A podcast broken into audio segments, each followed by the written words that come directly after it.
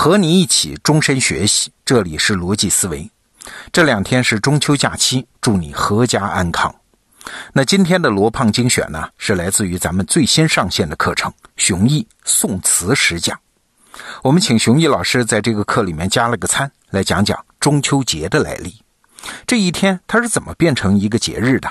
中秋和中国人讲的团圆有什么关系啊？我们吃的月饼又是怎么流行起来的？下面我们就有请熊毅老师。你好，欢迎来到熊毅宋词十讲。课程上线呢，刚好赶上中秋节，这是我特意为你准备的节日礼物。在唐朝，中秋呢只是一个小日子，重要性啊远远比不上新年、清明、端午这些民俗大节。正是在宋朝，中秋开始被当成了大日子。宋朝虽然版图很小，打仗总输，还没有面子，但是在没有面子的底下呢，竟然很有里子。我们在前面的课程里讲过，宋朝是一个商品经济高度发达、富裕程度前所未有的时代。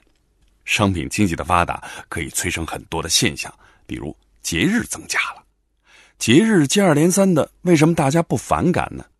因为这手里有钱呀，总想找名目花掉；这心里有话，总想找机会去说。节日就是最好的名目和最好的机会。所以在商品经济的浪潮下，北宋的中秋比唐代热闹太多了。酒楼、商铺会做专门的中秋装饰，推出一大波新酒、新果，当然呢，还少不了应季新出的螃蟹。京城，也就是今天的河南开封，有一种特殊的风俗。在中秋之夜，这小孩子无论男女都会穿上成年人的衣服，焚香拜月。男孩子呢，祈祷自己早日金榜题名；女孩子呢，祈祷自己能像嫦娥一样漂亮。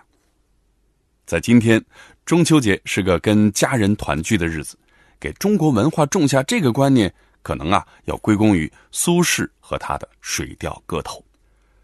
宋神宗熙宁九年（公元一零七六年）。苏轼，或者呢，用人们更熟悉的称呼苏东坡。哎，他呀正在山东密州担任知州，这个知州的职位呢，大约相当于今天的市长。那一年的中秋，苏轼和同僚好友一边赏月一边聚餐，兴致高涨。苏轼是个性格豪迈的人，这一玩啊就玩个通宵，就喝得大醉。就是在这种熬夜加醉酒的状态里面呢，他写下了一篇千古绝唱。《水调歌头》，内容既有中秋感怀，也在记挂着整整五年没有见的兄弟。这首词后来被公认为中秋咏月的第一名篇。明月几时有？把酒问青天。不知天上宫阙，今夕是何年？我欲乘风归去，又恐琼楼玉宇，高处不胜寒。起舞弄清影，何似在人间？转朱阁，低绮户，照无眠。不因有恨，何事长向别时圆？人有悲欢离合，月有阴晴圆缺，此事古难全。但愿人长久，千里共婵娟。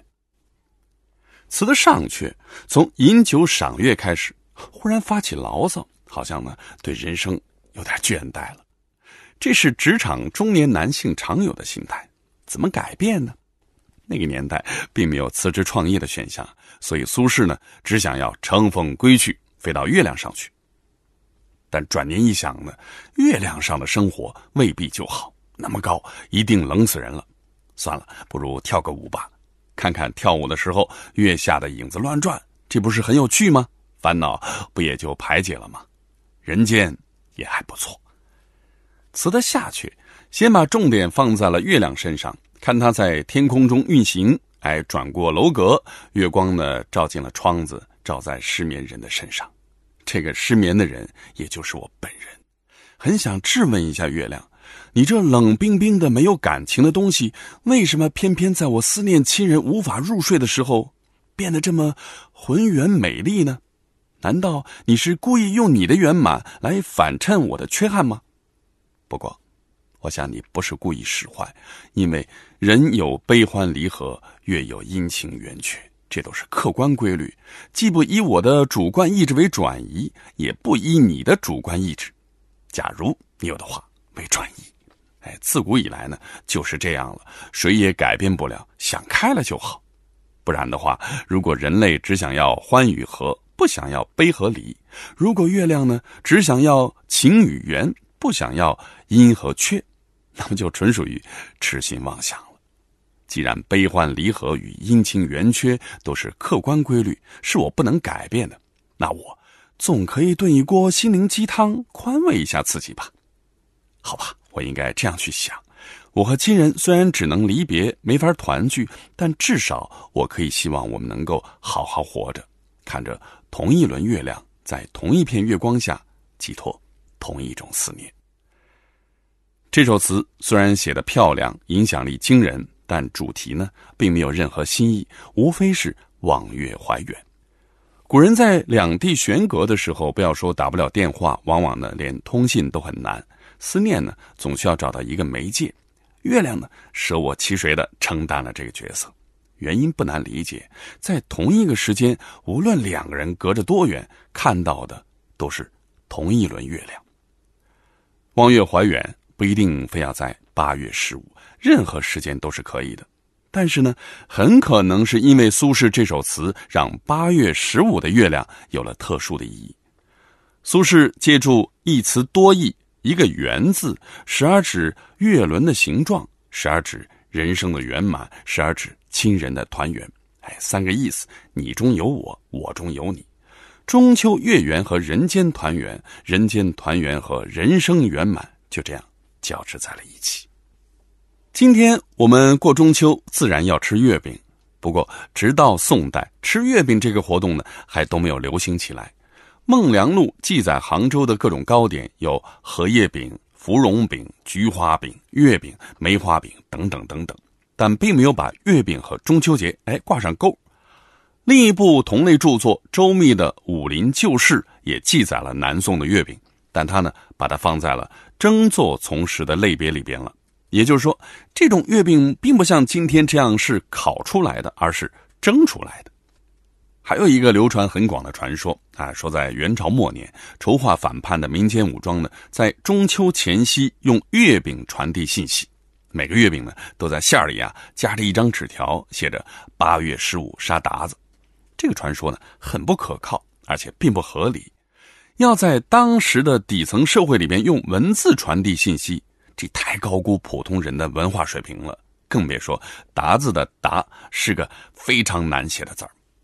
在可靠的史料里边，要晚到明朝，甚至很可能是明朝中后期，中秋节吃月饼呢，才终于形成风俗。明朝崇祯八年刊印的《帝京景物略》是一部记载北京风土人情的著作，其中对中秋节有一段记载，说当天要办祭月活动，祭品用到的水果和糕饼必须都是圆的，切瓜呢必须切成莲花的造型。还要去市场上买来专门的一种纸，名叫月光纸。纸上呢有精美的图案，画着菩萨沐浴在月光下。家里还要在月亮升起的地方设置一个拜祭点，叫做月光位。典礼开始的时候要给月亮上供、叩拜，然后呢烧掉月光纸，撤掉贡品。贡品呢当然不会浪费，不但全家人都会分着吃掉，亲戚之间还要你送我，我送你。有时候呢，这需要一点体力，因为这部书里面说，月饼可以做的很大，直径呢能有两尺。还有一个重点，如果出嫁的女儿这一天正巧在娘家，那么无论如何都要赶回婆家，因为这一天也被称为团圆节，一家人呢必须在一起。今天啊，如果有小两口为了过节，到底回男方父母家还是女方父母家争执不下的话，那么，以上这条史料可以作为一个参考。当然，它既可以作为男方立场的佐证，也可以站在新社会移风易俗的角度，以反面教材的身份支持女方的立场。哎，运用之妙，存乎一心。月饼呢，虽然是个应节的食品，但在明代，中秋的月饼要是没吃完，简直能一直放到年底呢。这在一部奇书，名叫《酌中志》里面有记载。卓中志谈到，从八月初一开始呢，就有人卖月饼了。到了八月十五，家家户户都摆出月饼和瓜果，不吃，哎，都供着。等月亮出现了，开始焚香，然后呢，仪式结束，大吃大喝，酒席啊，能搞整个通宵。如果月饼没吃完，有剩的，会收起来，存放在干燥、凉爽、通风的地方。重点来了，等到年底，哎，取出来，全家一起吃，这叫团圆饼。这种月饼既然能从中秋节放到年底，应该和我们今天吃的月饼差不太多了。馅料必须是高油高糖，本身既是馅料，也是防腐剂，并且整块月饼呢必须是烤熟的，而不是蒸熟的，因为只有脱水才便于保存，才能从中秋一直放到年底。但是呢，这还并不是月饼的保存极限。明代文坛有一个杏林派，代表人物是袁氏三兄弟，他们是湖北公安人，所以合称公安三元。三兄弟当中的老二袁宏道和杜门法师交情很好，而这位杜门法师呢，有资格出入皇宫。有一年正月十五，杜门法师给袁宏道带了一些来自皇宫的月饼，哎，袁宏道呢非常的兴奋，一连写了三首诗，题目是。元夕杜门出宫中月饼同赋。我们先看第一首：曾向昭容手内传，绿堤亲压圣人前。三千里路秦宫月，何雪何烟到楚天。这前两句说这些月饼呢来历不凡，是从皇宫来的；后两句说杜门法师很不容易，大老远的把月饼从京城带到湖北。好，我们再看第二首。盘中游者半宫花，客凤攒龙自内家。不是国师争秀德，也应坠破自家杀。大意是说，把月饼取出来太精美了，月饼上的龙凤图案是皇家才有的。还好杜门法师有身份，不然呢，我可沾不到这个光啊。法师啊，这么沉的东西，劳烦您揣在袖子里，不远千里带给我。他没把您的高档的袈裟坠破了吧？我们再看第三首：曾是金娥印得成，刘江旧样说殷勤。等闲放出中秋月，并与春灯一夜明。这首最有民俗学的意义。前两句呢，还在继续品味月饼的图案，不重要，重要的是后两句。春灯指的是正月十五的花灯。这一天呢是元宵节，也叫灯节，是一年当中最会张灯结彩的日子。不但天上的满月和人间的花灯交相辉映，而且啊，这月饼既然是中秋的月饼，便仿佛在正月十五的晚上带来了八月十五的月亮。一年当中最美的灯光和最美的月色竟然同时出现，实在是太激动人心了。就这样，袁宏道看着这些至少五个多月前生产出来的、完全没有真空包装和干燥剂保护的、被一位大和尚跋山涉水、沐风致雨贴身携带的月饼，在想象中同时欣赏着元宵节的花灯和中秋节的明月，无比的满足。我也不知道他到底吃了没有。好，内容听完了，我是罗胖。刚刚你听到的是熊毅老师宋词十讲这门课的加餐部分。熊毅老师这次讲宋词啊，是一个为你节省时间的讲法，总共就十讲，十个有趣的问题，就像十扇窗户啊，为你打开宋词的美妙世界。那现在你在得到首页搜索“宋词”两个字，就可以看到熊毅宋词十讲这门课程。这个中秋佳节推荐给你。逻辑思维，咱们明天见。